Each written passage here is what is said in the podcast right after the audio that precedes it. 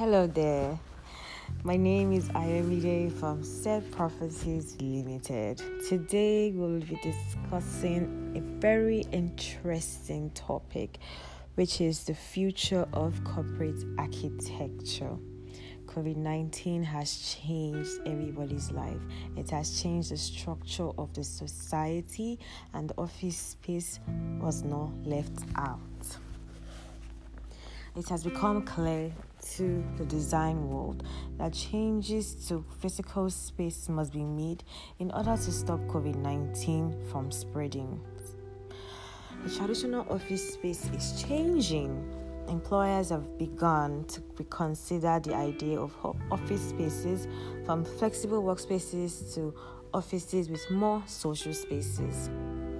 If businesses expect to attract and retain a productive and engaged workforce, they would need to rethink the future of the office to emphasize flexibility.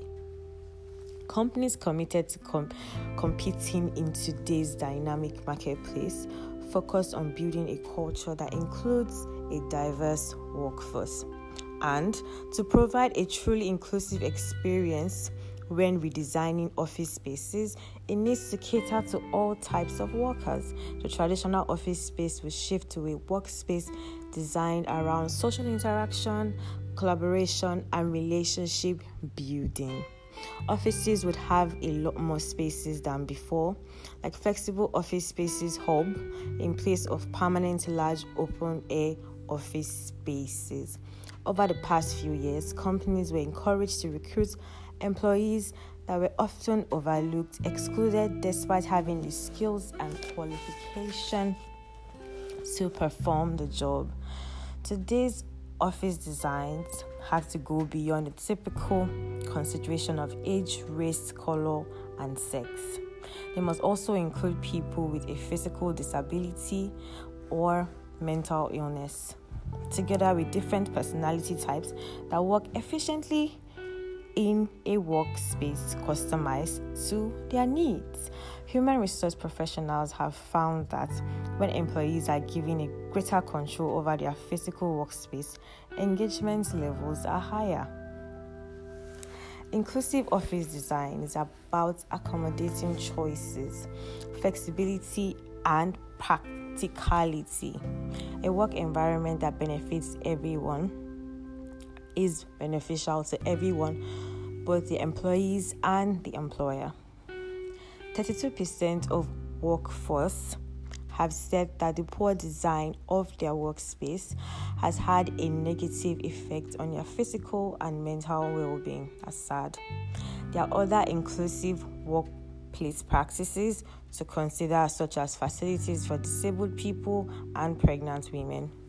The option of working from home has given companies the opportunity to downsize office space and significantly reduce overhead costs. Biophilic office designs are growing in trend for office spaces now. Installing green walls and adding natural elements such as timber woods, marble, granite, and stones help to reduce the stress level and enhances the aesthetics of the office. Office designers have also engineered the concept of breakout areas. Hmm, that's interesting. It is designed for office workers to take a break from their work. Breakout areas can inject creativity for employees.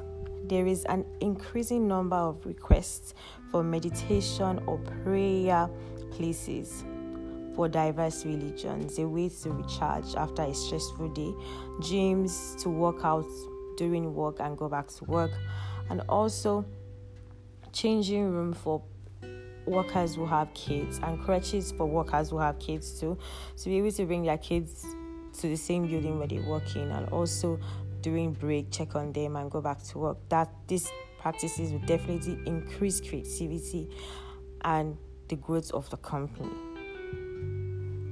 also, employees have also demanded for spaces for their pets. People are obsessed with their pets and they treat their pets as kids. So they want to be able to have a place at their workplace where they can keep their their pets, not their children. If a co- if a company is striving for a diverse and inclusive space, they need to ask the staffs what they want. If you want to create a really amazing workspace, carry your staff members along, ask them for their opinion, and you will definitely create something that everyone will enjoy and be able to work in happily. An inclusive office design nurtures a solid company culture, improves engagement, and enhances job satisfaction. Thank you for listening.